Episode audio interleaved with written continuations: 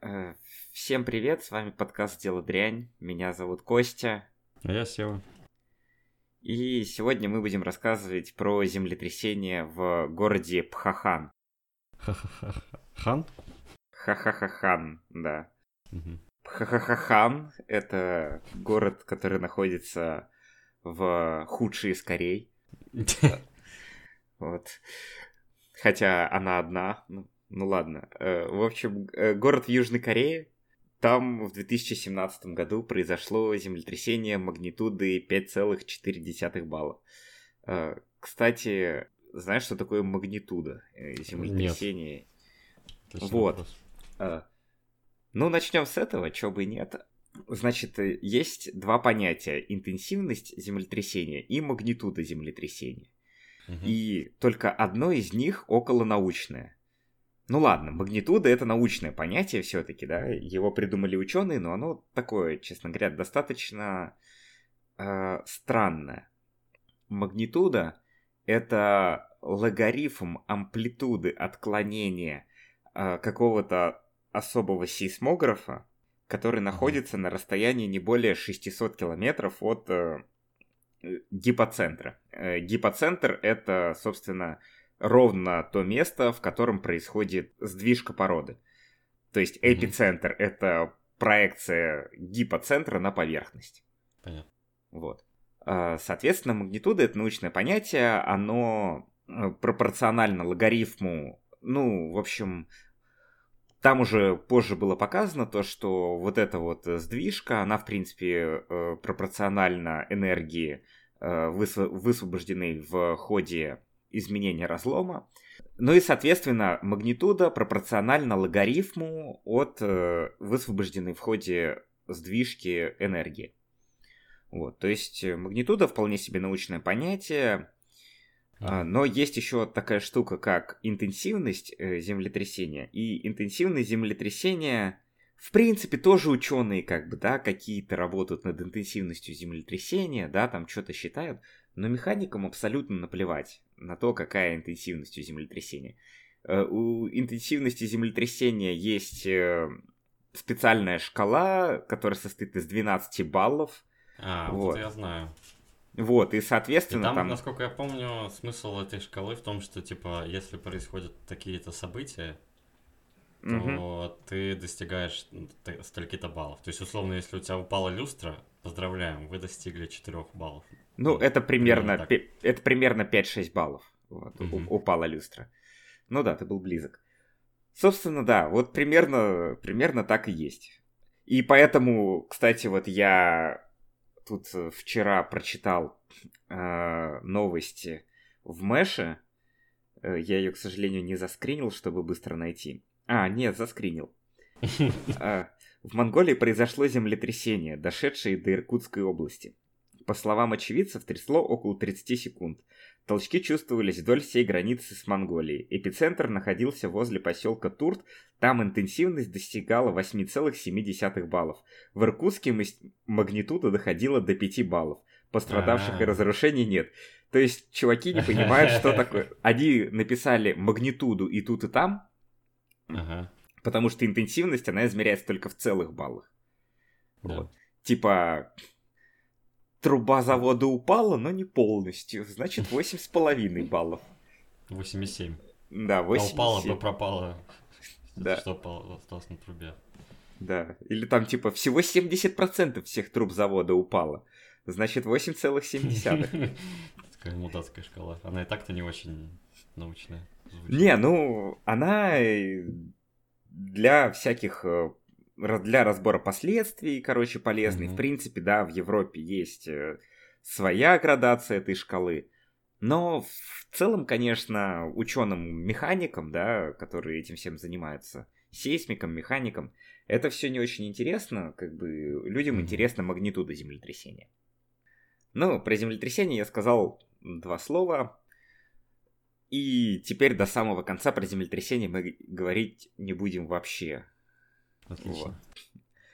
А теперь, Сева, что такое геотермальные электростанции? О, Господи. Понятия я- не имею. А я тебе, кстати, рассказывал. Возможно. Возможно, я Вот. был пьян. Вполне вероятно. Смотри, у нас есть наша планета Земля. А, я вспомнил. Ну хуй с ним, рассказывай. А, как бы та часть, на которой мы землё, э, землем, э, та часть, на которой мы живем, самая поверхность Земли, она называется земной корой, и она на самом деле очень тонкая-тонкая. И мы уже дофига лет знаем то, что под землей есть мантия, под мантией есть внешнее ядро, потом внутреннее ядро. И все эти части, они намного более горячие, чем mm-hmm. э, непосредственно земная кора. Ну так, э, значит, должен быть какой-то градиент температуры, то есть под землей температура постепенно увеличивается. Mm-hmm. Ну и в общем так и есть. Э, есть такое понятие, как э, геотермический градиент. И в среднем он составляет где-то 3-4 градуса на 100 метров. То есть, если мы снизимся на 100 метров под землю, то там температура будет на 3-4 градуса выше, чем на поверхности. И, соответственно, идея геотермальных электростанций, она в следующем. То, что мы находим какой-то горячий пласт, он обязательно должен быть проницаемым. То есть, что такое проницаемый пласт? Э, горные породы — это не просто какие-то камни, а обычно это камни с какими-то дырочками, как сыр. Вот. Угу. Вот, э, нам нужны породы, которые как э, сыр Гауда. Блин, Гауда с дырками или нет? Хз, я не шарю в сырах. Короче, нам нужны сыры, которые с такими маленькими дырочками. Mm, и, и, чтобы все, и чтобы все эти дырочки были связаны еще между собой. Вот, вот это я назову моделью песчаника. Да, то есть песчаники, они примерно такое из себя представляют. Mm-hmm. Это горная порода, в ней есть поры, и поры связаны друг с другом. Есть еще горные породы по типу глин, да, они как сыр Маздам, то есть там дырки, они большие, их, в общем-то, тоже довольно много, ну, по крайней мере, в глинах, но они все не связаны между собой. И по такой горной породе жидкость течь не может, потому что жидкость, как бы, она застряла в дырке, и все, как бы, больше деваться mm-hmm. некуда. Короче, смысл в том, чтобы через одну дырку запустить во всю систему э, полости породы. Да-да-да-да-да. Жидкость. Ну, условно. Понятно, что там намного больше, чем одна дырка. Угу. И, в общем, как работают геотермальные электростанции? Закачивается вода э, под землю в этот горячий пласт. Э, в этом горячем пласте вода нагревается, и дальше есть несколько возможных сценариев, но я расскажу для начала про самый банальный. То, что вы берете в, в этом пласту вода нагревается настолько, что она превращается в пар, этот пар поднимается по соседней э, скважине. И после того, как этот пар поднимается по соседней скважине, он... Сева, как работают все электростанции? Крутят турбины. Все правильно. Этот горячий, этот горячий пар Все крутит турбину, мы получаем электричество. Блин, это так тупо. Э, типа... Э, почему... Даже, даже мега сложные по, по своей сути ядерные электростанции все равно сводятся к тому, что крутят странные турбины. Да, это было довольно большое разочарование, э, когда я изучал про то, что такое ядерные электростанции, что все равно все заканчивается одним и тем же. Ты кипятишь воду и крутишь турбину. Типа, это очень чайник. Да. Теперь давай подумаем, где вообще логично строить такие геотермальные электростанции. То есть э, мы поняли то, что нам нужны какие-то горячие источники. Да? Нам нужно, чтобы под землей было горячо. А где под землей горячо? Uh... Я знаю, я знаю про гейзеры. Гейзеры. Гейзеры с горячей водой. Там действительно горячо. И они обычно находятся в тех местах, где э, логично строить геотермальные электростанции. Я не знаю, где гейзеры находятся обычно. А, смотри, у нас вся наша планета, вся наша земная кора состоит из тектонических плит. И в том месте, где э, есть разломы этих тектонических плит, да, где эти тектонические плиты смыкаются, там обычно есть доступ к мантии. Да, то, то есть та, там мантия, она довольно близка к поверхности. И mm-hmm. вот, например, как-то огненный круг, да, называется, то, что где везде вулканы, землетрясения происходят. Ну вот Япония, Индонезия и так далее. Угу. Вот. Это не просто так, там идет разлом э, как бы земной коры. Да, то есть там угу. соединяются две э, плиты. Ну, по-моему, там конкретно они расходятся в разные стороны. Это уже не так принципиально. И, соответственно, там э, магма, она находится довольно близко к Земле. За счет этого э, там геотермические градиенты могут достигать 20 градусов на 100 метров. О, это удобно. То есть, да, то есть э, в среднем обычно 3-4 градуса на 100 метров, а тут 20 градусов на 100 метров. Ну и, соответственно, это показывает нам, в каких местах геотермальные электростанции наиболее расп- распространены. Это США, это Япония, ну и это Исландия. Ну, в Исландии не дофи... В Исландии производится не так уж и дофига энергии э, на геотермальных электростанциях, ну, в абсолютных величинах. Мгм. Но в процентах, по-моему, там самый высокий процент производится Мгм. на геотермальных электростанциях. Ну, в Исландии вообще мало чего происходит. Всему, кроме, кроме природы. А, да, кстати. Вот. А, кстати, если не про Исландию, про Гренландию, да, ты же знаешь то, что Гренландия когда-то была полностью покрыта лесами. Что-то слышал такое. Вот, а потом все местные жители это все вырубили. И, собственно, у них случилась экологическая катастрофа, по большому счету. А, ну, то есть они сломали микроклимат. да, то есть, ну, это понятно, это проходи, проходило на протяжении веков, Мгм. и это было довольно давно, но вот с Гренландией такая фигня случилась. А Исландия, ну, такая миленькая. Не знаю, я не, не был в Исландии, поэтому мне нечего. Я хочу туда сгонять. Про Гренландию могу только сказать, что знаю, что там нельзя э, проводить захоронение людей. А, да, правда. Потому что они не, не разлагаются в земле, и потом их находят э, птицы и медведи. И разносят Мгм. дико по, по поверхности. Что неприятно. Вот такой краткий урок географии от дела дряни.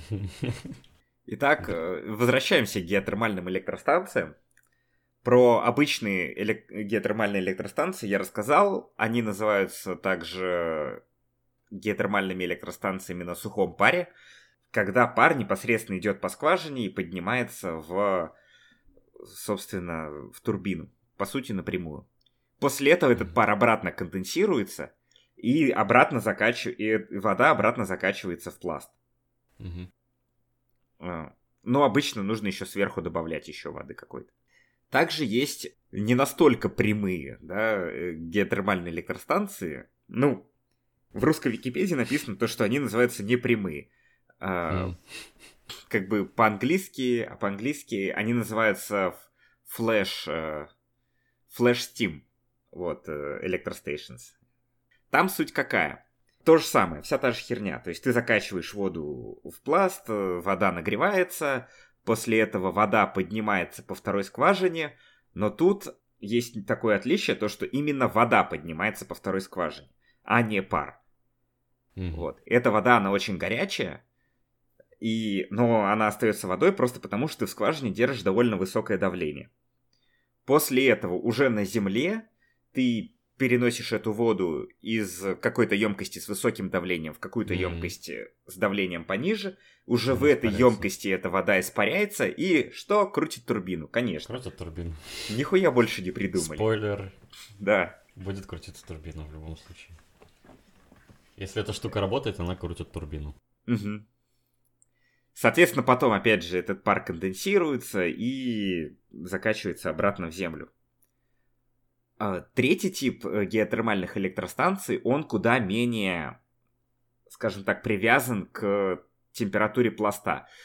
То есть, если первые две, они должны работать на каких-то там реально горячих пластах, да, то есть, ну, э, которые на сухом паре там вообще, э, не знаю, что-нибудь порядка 300 градусов Цельсия должен быть пласт, да, Мгм. Э, с непрямыми там, по-моему, достаточно уже 180 градусов Цельсия, ну там плюс-минус, то э, с бинарными геотермальными электростанциями, да, я знаю, что мы не в бинарном мире, но геотермальные Я, честно говоря, электростанции... удивился тоже. Но вот геотермальные электростанции, они бинарные. При том, что сами они не бинарные, потому что бинарный это третий тип уже. Сложно, да? Да. А, ладно. Есть три пола, обычные, непрямые и бинарные. There's only three genders. Да, да, да. Эм, Соответственно, э, в бинарных электростанциях там достаточно чуть больше 100 градусов температуры пласта. Э, ты по классике закачиваешь горячую воду в пласт. После этого эта горячая вода поднимается на поверхность. И потом происходит такой финт ушами. Эта вода, она по сути крутится по кругу в этом цикле. То есть она никогда не э, соприкасается с турбиной. Да? и потом эта горячая вода, она просто нагревает какую-то другую жидкость, у которой меньше температуры кипения. Ты знаешь, что происходит дальше, да? Мы крутим турбину. Ну, правильно, это жидкость с низкой температурой ну, кипения да. крутит турбину.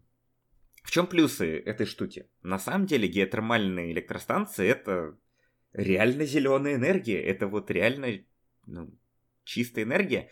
Ну, правда, к минусам мы еще придем, насколько она реально чистая. А более того, э, вот такие бинарные схемы можно устанавливать в довольно широком диапазоне условий, как я говорил. Там необходимо, чтобы температура пласта была чуть больше 100 градусов. Это, ну, не очень сложно найти. Вон во всей Западной Сибири на температуре 2,5-3 километра температура пластов около 100 градусов. Ну, плюс-минус. Угу. В Если России нету таких станций. В России есть геотермальные электростанции, кстати, да. Россия, mm. по-моему, в топ-10 э, в мире mm. по производимой энергии. Ну, Неплохо, в, в абсолютных величинах. Да. А, кроме того, на самом деле можно делать локальные геотермальные электростанции. Они называются геотермальными насосами, и это условно просто система обогрева дома такая и, произвед... и производство электричества одновременно. Как это делается? Ты зака... Бурится скважина на где-то 100 метров э, вниз, в заднем саду, да, в заднем дворе у какого-нибудь зажиточного американца. Значит, бурится скважина на 100 метров под землю, После этого вода крутится по вот этому циклу, нагревается под землей, поднимается обратно наверх. Наверху она сначала э, испаряет э, вторичную жидкость, которая позволяет, э, которая крутит турбину, и эта турбина, соответственно, генерит какое-то количество электричества. Это во-первых. А во-вторых, это отопление дома. Круто. Вот это умный дом. Да, вот это действительно умный дом и реально зеленый. Mm. Правда, я посмотрел, такая система в Англии стоит порядка 30 тысяч фунтов, что mm. довольно дорого. Но у- учитывая то, там выдается довольно большое количество пособий на все это дело, да, там на установку зеленых домов и так далее. Mm-hmm. И эту сумму можно полностью вернуть от государства за 7 лет что с одной стороны как бы довольно долго, но с другой стороны ты сумму эту возвращаешь себе по итогу. Это вообще прикольная инициатива. Да. Одобряю. Да, но есть и минусы у геотермальных электростанций. Э, во-первых, мы знаем то, что геотермальные электростанции ставят в тех местах, где э, довольно близко находится мантия. А мантия, она содержит э, большое количество такого элемента, как сера. А сера, поверь мне, это полнейшее говно. Соответственно, вода, когда она проходит через эти пласты, она с большой вероятностью подцепит в себя кучу каких-нибудь серных примесей, что нехорошо ни для труб, ни для тех людей, которые работают вот на этой, в этой геотермальной электростанции и которые, э, соответственно, живут рядом с ней. Угу. Вот. Э, от этого... воды выходит наружу, которая крутит турбину. Частично да, частично mm-hmm. да. Ну то есть, э, по идее, не должны, по идее, там должен быть замкнутый цикл, но частично оно все, все равно все утекает и все уходит. Вообще говоря, насколько я понимаю, на старых геотермальных электростанциях все просто уходило ну, в нагрев. Они закач... То есть там не было цикличности вот этой закачки, то, что ты mm-hmm. что-то закачал, что-то выкачал и так далее. Да, в принципе... Бесконечно грузили воду, и все испарялось. Ну да, ну и в принципе, mm-hmm. что такого? Вода, она очень доступна везде. Вот. Вон в Исландии, да, там постоянно закачивают, грубо говоря, воду, а потом эту воду из этой воды делают бассейны. Проблема в том, что некоторые эти бассейны, они э, заражены, собственно, вот этой серой, и поэтому в некоторых из них купаться нельзя, в принципе. Но и есть нормальные, да, которые полностью очищены. Правда, насколько я знаю, в них все равно голову не рекомендуют под воду опускать. Вот, э, Такое. вот в этих вот э, геотермальных курортах. Но mm плавать типа можно э, с головой над водой. Вторая вещь это есть не самые лучшие породы. Э, есть такие минералы, они называются там монмарилонит, например, да, есть, короче, куча минералов, которые реагируют с водой каким-то образом. И они, например, расширяются. Или они там выделяют какое-нибудь э, какое-нибудь химическое дерьмо в воду, да, там, или еще что-то происходит. И их на самом деле довольно много. А как я выяснил в ходе анализа вот этого происшествия в Пхахане, а, мы же про него все-таки рассказываем, да?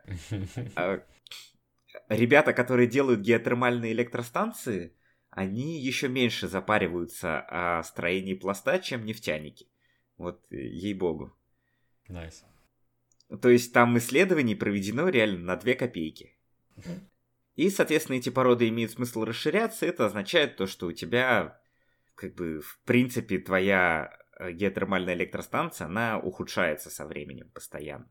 Теперь мы поговорим о том, что такое ГРП. Э, гидроразрыв пласта. Ты знаешь, что такое гидроразрыв пласта? Нет. А, ну, короче, это одна из основных технологий для разработки нефтяных месторождений сейчас. И, в принципе, без гидроразрыва пласта очень сложно представить современную нефтяную скважину. А в чем смысл? Ты закачиваешь специальную жидкость под землю. Эта жидкость под большим давлением делает большую трещину в том пласте, который ты разрабатываешь. Так. Обычно эта трещина, как говорится, планарная. То есть она находится, она идет в одном направлении. Угу. Есть очень большая критика э, ГРП во всем мире. И, например, там во Франции запрещено проводить операции по гидроразрыву пласта. В принципе, э, обсуждая на работе, мы э, полагаем то, что это скорее абсолютно э, ни на чем не основанная паника. То есть ГРП как-то принципиально влиять на как-то на, на породу не может, да, на землетрясений и так далее, да, там mm-hmm. на ухудшение экологической обстановки. По крайней мере, э, классические ГРП на глубине, вот, там, не знаю, 3 километра, как мы делаем. Кстати, это обратный случай, но там я еще немножко подискутирую э, с, со случаем в Пхахане. Соответственно, трещина образуется плоская. Но тут появились такие умные ребята, которые говорят, Блин, а у нас же ведь есть такие породы, в которых в самих довольно много трещин. И типа это естественная трещиноватость, а если мы туда еще закачаем воду, то мы эти трещины сделаем активными, и значит по ним тоже сможет фильтроваться какая-то жидкость. И они назвали эту хрень SRV, э, Stimulated Reservoir Volume, э, то есть какой-то стимулированный объем пласта. А идея, честно говоря, очень тупая. Ну, то есть мы ну, ладно, справедливости ради, ну, наверное, где-то такое и происходит. Но мы всеми нашими усилиями пытались смоделировать вот такую штуку, как Stimulated Reservoir Volume. А мы, ребята, не глупые, вот давайте так скажем. И у нас не получилось этого сделать. Поэтому э, мы считаем то, что это легенда, но большое количество нефтяников по всему миру до сих пор верят в эти три заветные буквы – SRV — это технология... Ну вот давай так. В 2020 году я услышал это сочетание букв три раза. Когда я пришел в 2017 году, сука, с каждого угла, с каждой, в каждой статье говорили SRV, SRV, мы делаем SRV. Поэтому я считаю, что за три года мы достигли очень большого прогресса. А мы сейчас говорим про 2016 и 2017 год. Ага, где SRV из каждого угла. И в чем смысл SRV? То, что у тебя может быть низкопроницаемая порода, то есть по ней, по самой очень плохо течет жидкость. А если ты активируешь эти трещины, условно, естественные, то тогда жидкость будет течь очень, очень активно. Вау-вау-вау, супер здорово, класс. Придумали такую штуку. Она называется Extended Geothermal Electrostation, EGT, э, расширенная геотермальная электростанция, я уж не знаю, как правильно перевести на русский. И идея ее на самом деле банальна и проста, а давайте мы сделаем ГРП, но на геотермальной электростанции. Как бы ничего такого особенного-то и нет, да. Mm-hmm. То есть эта технология достаточно разработана, в принципе, с ней все понятно, но давайте мы сделаем не просто ГРП, а мы сделаем SRV. А, я наткнулся на какой-то канал, ну, давай так. Во-первых, этот канал защищал батарейки Илона Маска. Почему батарейки Илона Маска говно, вы можете прочитать в нашем телеграм-канале. А, Дело дрянь. Ссылка, Ссылка в описании. в описании. Да. Вау. Собственно, на этом канале было много э, различных идей. От, они варьируются от очень умных до сомнительных. Ребята рассказывали то, что да вот, мы делаем SRV в геотермальных электростанциях, и это на самом деле, типа, намного лучше, потому что мы не закачиваем вот эти вот говеные химикаты, мы закачиваем просто обычную воду вместо вот этих вот химикатов. Действительно, SRV делается на намного менее вязких жидкостях. В этом, типа, идея. То есть э, обычно, обычное ГРП делается очень высоковязкими хренями, чтобы они могли накопиться и разорвать флюид, и никуда не... Э, разорвать ствол, разорвать пласт и никуда не утекать больше. В этом, короче, суть. Угу. Эти ребята такие. А нам наоборот, нам нужно, чтобы в каждую трещинку жидкость протекла, чтобы везде все было, поэтому они делают это на очень низковязких жидкостях. Э, эта хрень называется Water или скользкая вода. Прекрасное название. Так это лед.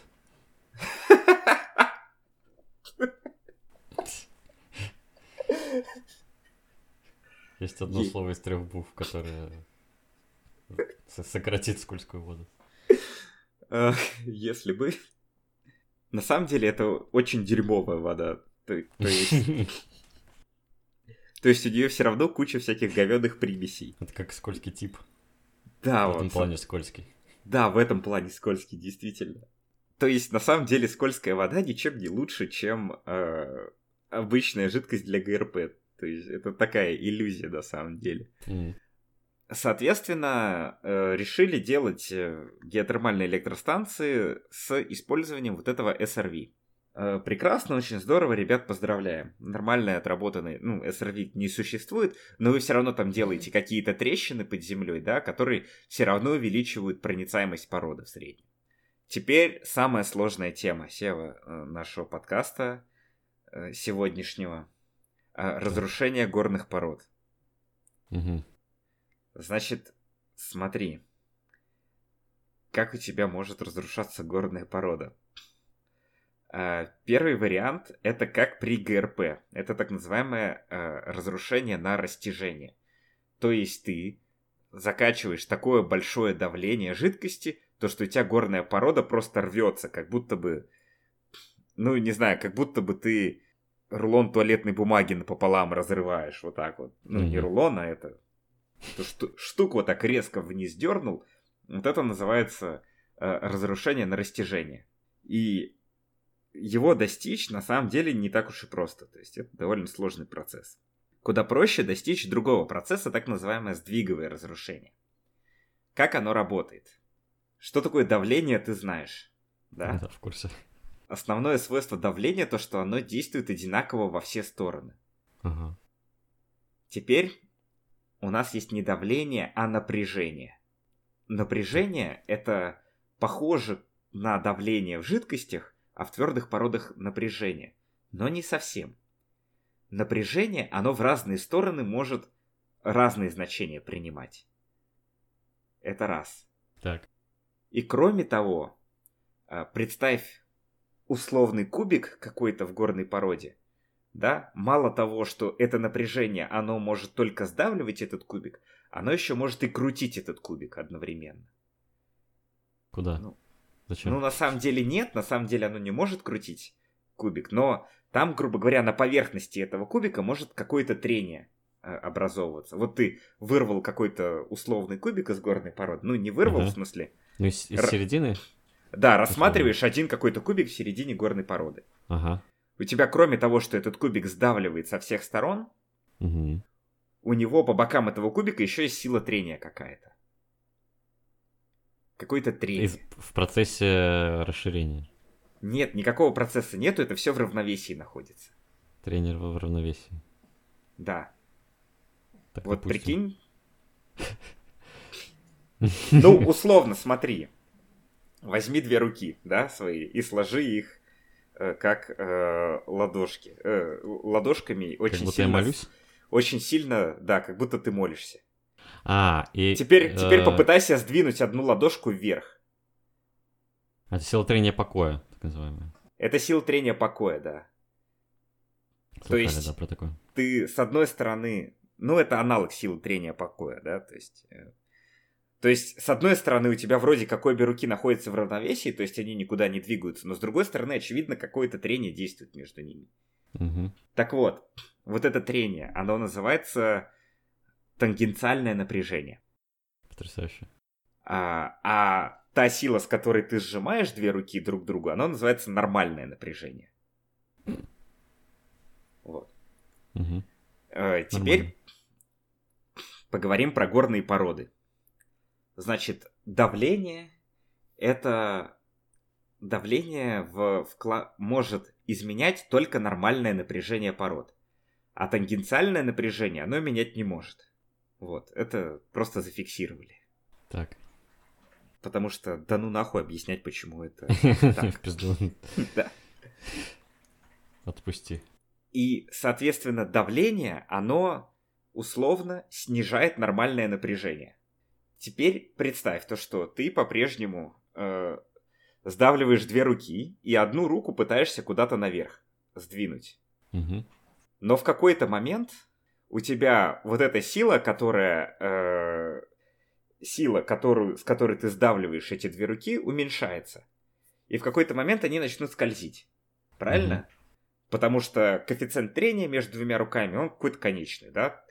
И сила трения, она равна просто той силе, которой ты сдавливаешь две руки, умножить на этот коэффициент. И до тех пор, пока вот эта сила, с которой ты тянешь одну руку наверх, она меньше, чем коэффициент трения умножить на сдавливающую силу, до тех пор у тебя все находится в равновесии. Как только, как только у тебя э, нормальная вот эта сила уменьшается до того момента, что тангенциальная сила уже может вытянуть твою руку, у тебя рука начинает идти наверх. Здравствуйте, сдвиговое разрушение горных пород на руках. Ну, сложно сказать, что это на пальцах Ну, на 10 пальцах и на двух ладонях. Ну, в и целом, двух ладонях, да. в целом понятно, да. Вот примерно такой же механизм разрушения э, горных пород. Что тут важно зафиксировать? Когда мы повышаем давление, мы уменьшаем нормальное напряжение в породе. А это значит то, что мы уменьшаем э, терпимость горной породы к тангенциальным напряжениям, условно, да? А тангенциальные напряжения, они есть всегда, на них ты воздействовать не можешь. На самом деле можешь, это сложный вопрос, не будем его затрагивать в крупных масштабах ты ничего не можешь сделать э, с тангенциальным напряжением. Итак, рассмотрим город Пхахан. Это он находится на восточном побережье Корейского полуострова, и там проводился и сейчас по-прежнему проводится э, эксперимент в Южной Корее по производству вот такой вот Extended Geothermal Electrostation, то есть э, расширенной геотермальной электростанции Мгм. на глубине около 4 километров, по-моему, э, 3800 метров примерно. Было пробурено две скважины. Скважина PX1 и PX2. Значит, скважина PX1, она просто вертикальная, то есть она тупо вниз так. А скважина PX2, она наклонно направленная. Мгм. То есть расстояние наверху между двумя скважинами было ше- э, всего 6 метров. Ну и есть 6 метров, они никуда не делись, в принципе. А расстояние внизу в пласте между двумя скважинами целых 600 метров. В 2017 году ребята начали проводить э, ГРП в сентябре 2017 года на, собственно, этих двух скважинах. Они провели на двух скважинах в сумме 5 операций гидроразрыва пласта. На вертикальной скважине PX1 они сделали два раза, что на целый один раз больше, чем необходимо было сделать. Я не знаю, на вертикальных, на вертикальных скважинах никто не делает больше одного ГРП, потому что это ну, бесполезно. Ну, то есть ты сделал какой-то набор трещин, и после этого ты этот же набор трещин... вы великолепны. Да, ты второй раз этот же набор трещин, что ли, расталкиваешь. Ну, это тупо. Вот. А на PX2 э, сделали целых три операции ГРП, что по-прежнему на две операции больше, чем нужно было, потому что на наклоны направленных скважинах никто тоже не делает больше, чем одно ГРП. Никогда. Ну, если ты правильно сделал, э, если ты правильно выбрал направление наклона, как бы, да. В других случаях, может быть, имеет смысл. В принципе, учитывая то, э, какое количество экспериментов эти ребята провели, я не удивлюсь, то, что эти трещины вообще не соединились друг с другом. То есть э, трещины, они идут вдоль так называемого направления максимального стресса, максимального напряжения, да? Угу. Вот, потому что, смотри, э, трещины ГРП это разрушение на растяжение. В каком направлении тебе легче всего э, что-то разрушать? В том направлении, в котором слабее всего это держит. Вот и все. Значит, у тебя разрушение идет перпендикулярно а, минимальному. А, стоп, я забыл. Не, слушай, наверняка трещины соединились. А, ну, давай скажем так. Там очень необычные геологические условия, по крайней мере, как утверждается в отчете. Угу. Там на глубине 4 километров э, горизонтальное напряжение больше, чем вертикальное напряжение, что вообще неслыханно и не видано. Э, но я готов в это поверить, поскольку это находится очень близко к границе литосферной плиты, а там всегда очень большие горизонтальные напряжения. А вертикальные напряжения это по сути просто э, масса той земли. Ну, то, то же самое, роже да, как бы. Угу. То есть э, плотность той земли, что над твоей поверхностью, умножить на g, умножить на высоту всей этой земли. Вот. Э, классическая формула. Помню такое. Блин, вот я очень рад, что ты помнишь это. Потому что я две недели назад проводил интервью с чуваком. Он ну, я тебе уже ныл, он производную не мог взять, он не знал формулу для гидростатического давления. Ну, ё-моё. Я могу даже сказать, э, с какой скоростью будет вылетать э, вода из дырки в бутылке. А, ты знаешь формулу Торричелли, а ты неплохо. Ну, ну ладно. Пусть знает, зачем оно мне надо. Это отдельный вопрос. Ну, да, это правда. Могу к вам пойти на собеседование, взять пару производных, устроиться на работу. Кстати, да, вполне вероятно. У нас, да, настолько низкие стандарты. Значит, э, пробурили две скважины на глубину 4 километров, и, соответственно, в сентябре провели 5 операций ГРП на этих двух скважинах. И с сентября по ноябрь они проводили тесты по преемистости. И примерно в середине ноября 2017 года а, началась какая-то сейсмичность в этой области. Казалось бы, все операции ГРП проведены в сентябре 2017 года, но только в ноябре началась какая-то сейсмичность в регионе э, города Пхахана. Угу. Первые пять э, самых крупных событий были, короче, длились около 10 часов, и там магнитуда увеличилась с, 1, с 1,6 до 2,7. И потом, через вот эти э, 10 часов, сразу ёбнуло землетрясение с магнитудой 5,5. Mm. Это на самом деле не очень крупное землетрясение, но... А в баллах а... это примерно сколько? Они вообще коррелируют, два эти показателя между собой? На самом деле шкала интенсивности, она в общем и целом подогнана плюс-минус под баллы. То а. есть... То есть в целом как-то они похожи друг с другом. Угу. Ну 6 это тер- терпимо более-менее, то есть у тебя там что-то упадет? 6 дом, это... Дом выстоит.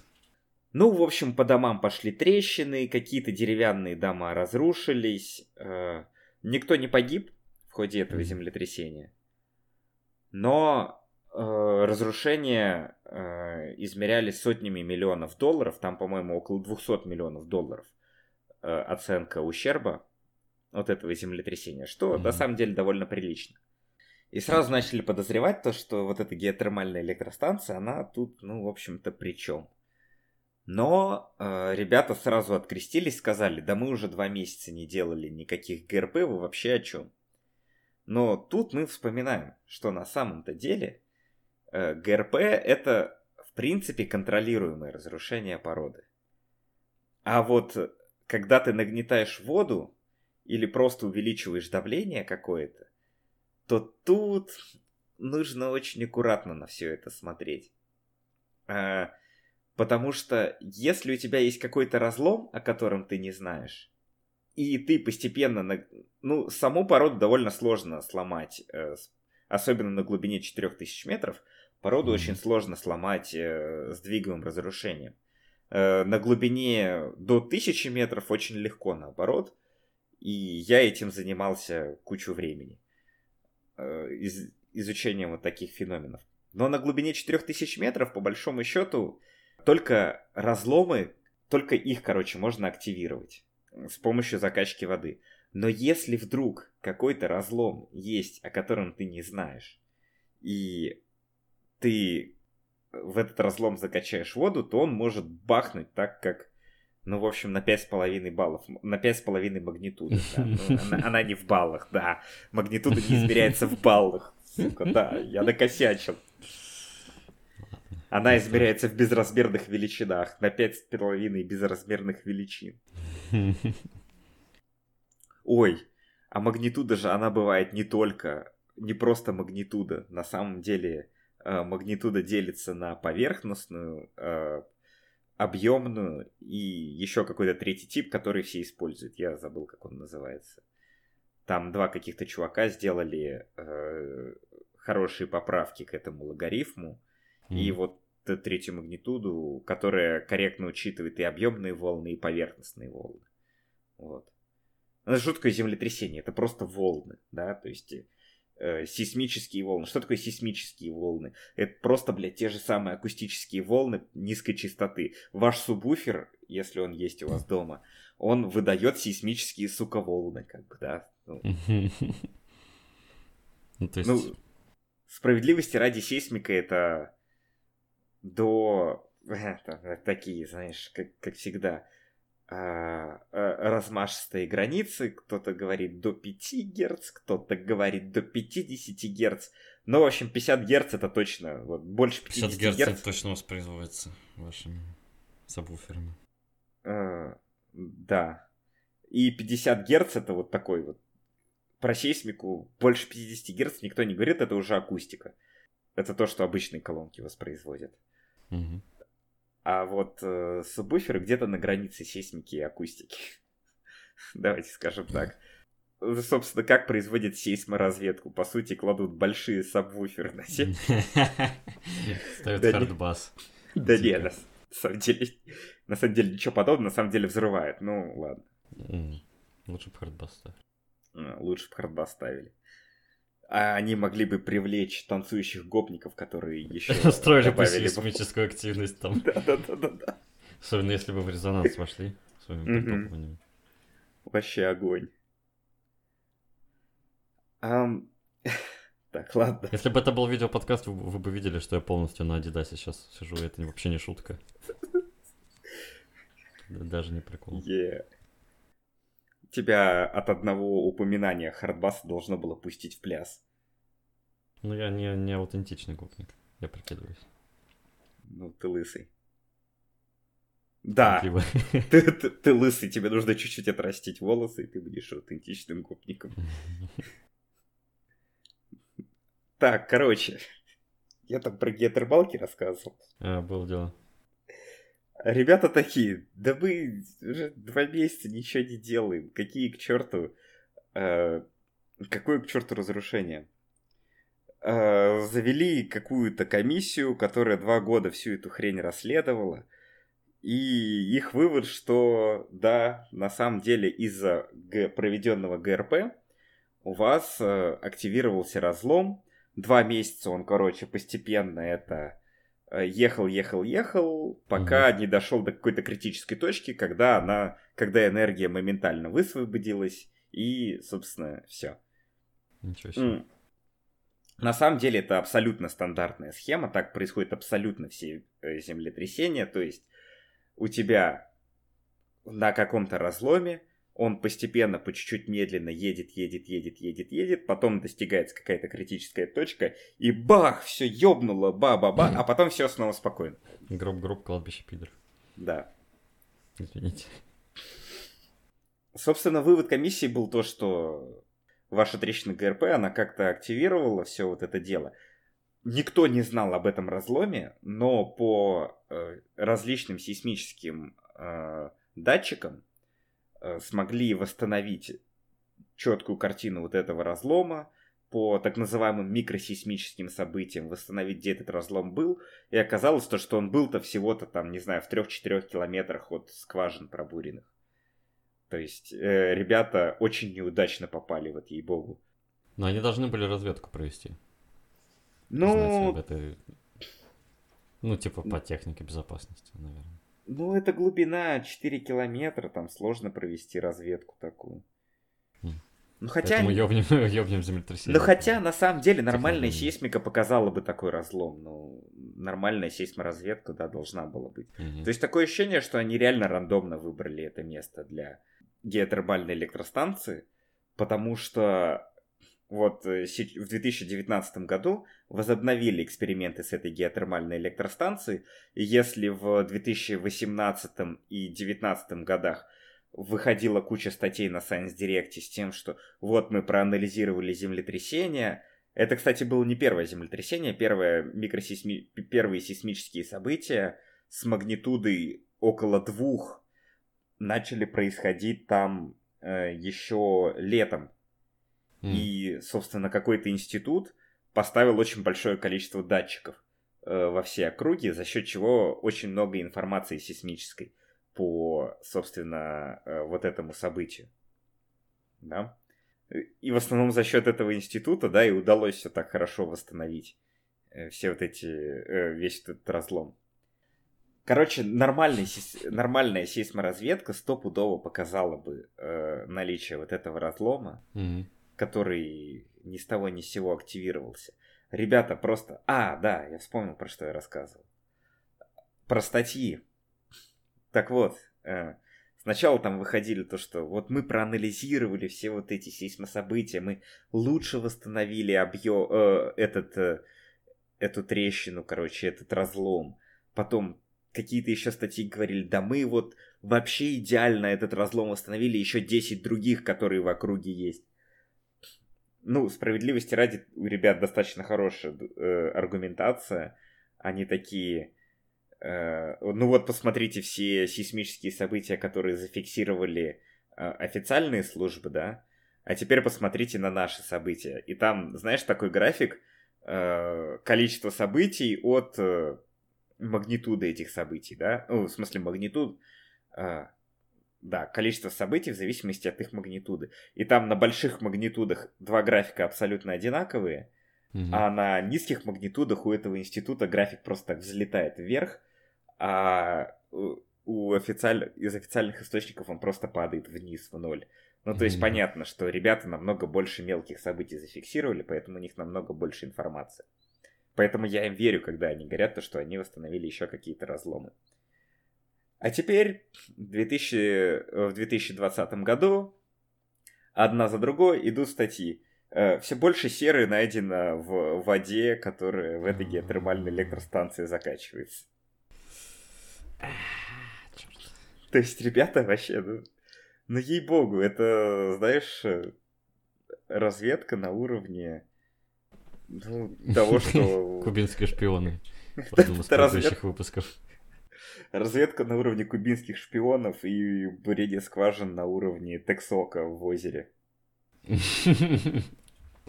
И на уровне этих старых бандитов, которые, помнишь, бурили да-да-да-да. Бетон, а потом такие, ну, бля.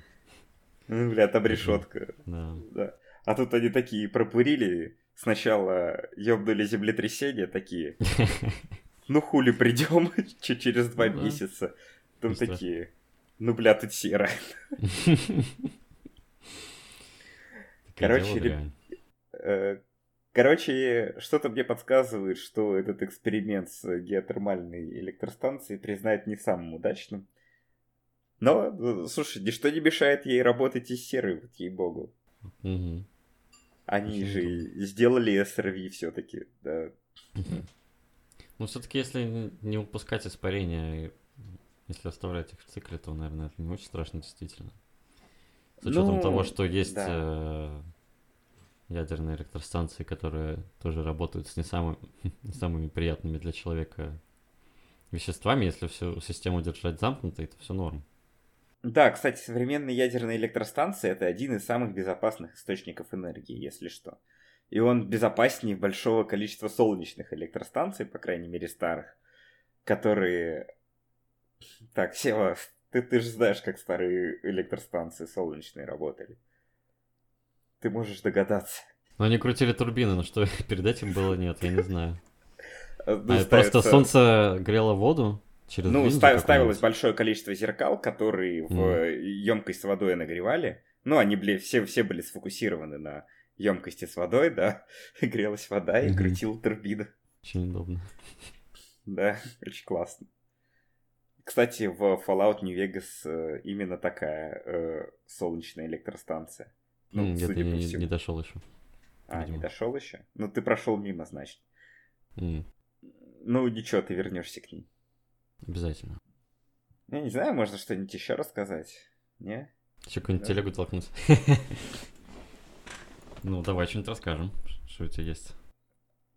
А, а, вот что я хотел сказать.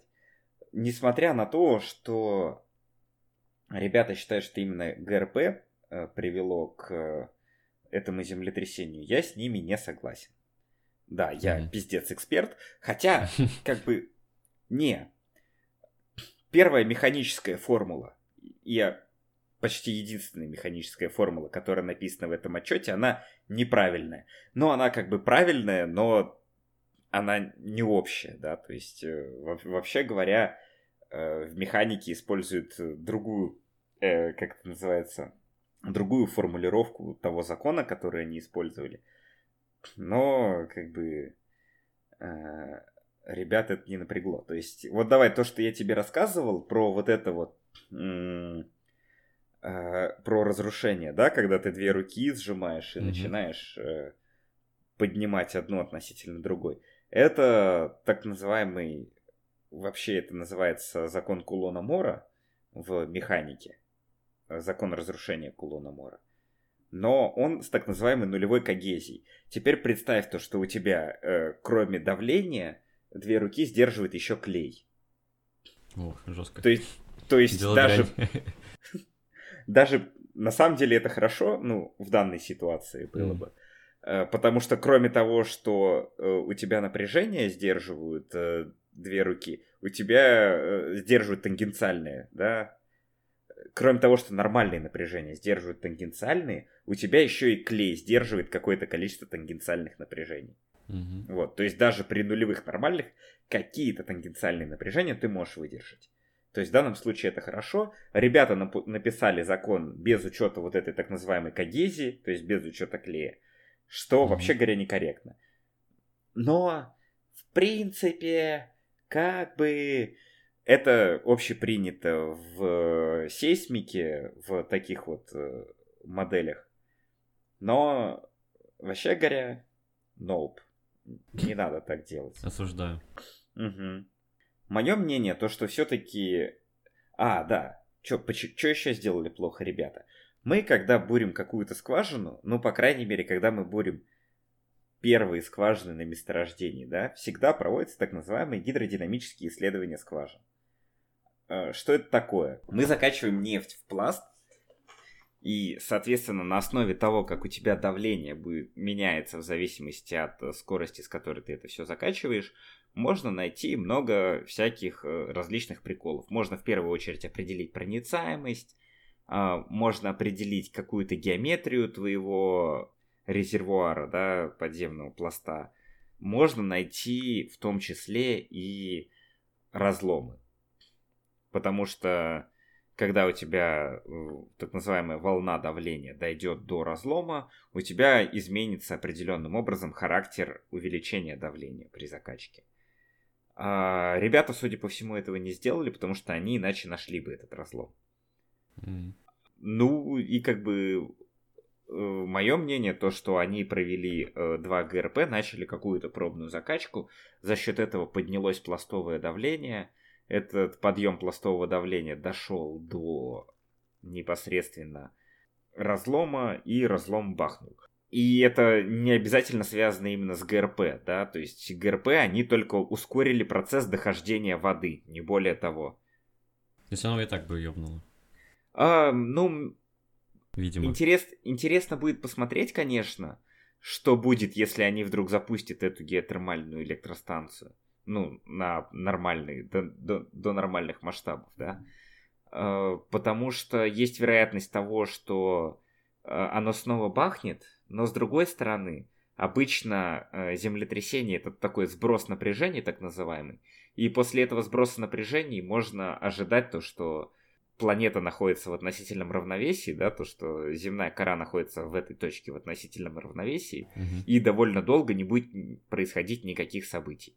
Ну, довольно долго на геологических масштабах это тысячи, сотни тысяч лет. Да? Угу. Другое дело, что там какой-нибудь другой разлом может быть рядом.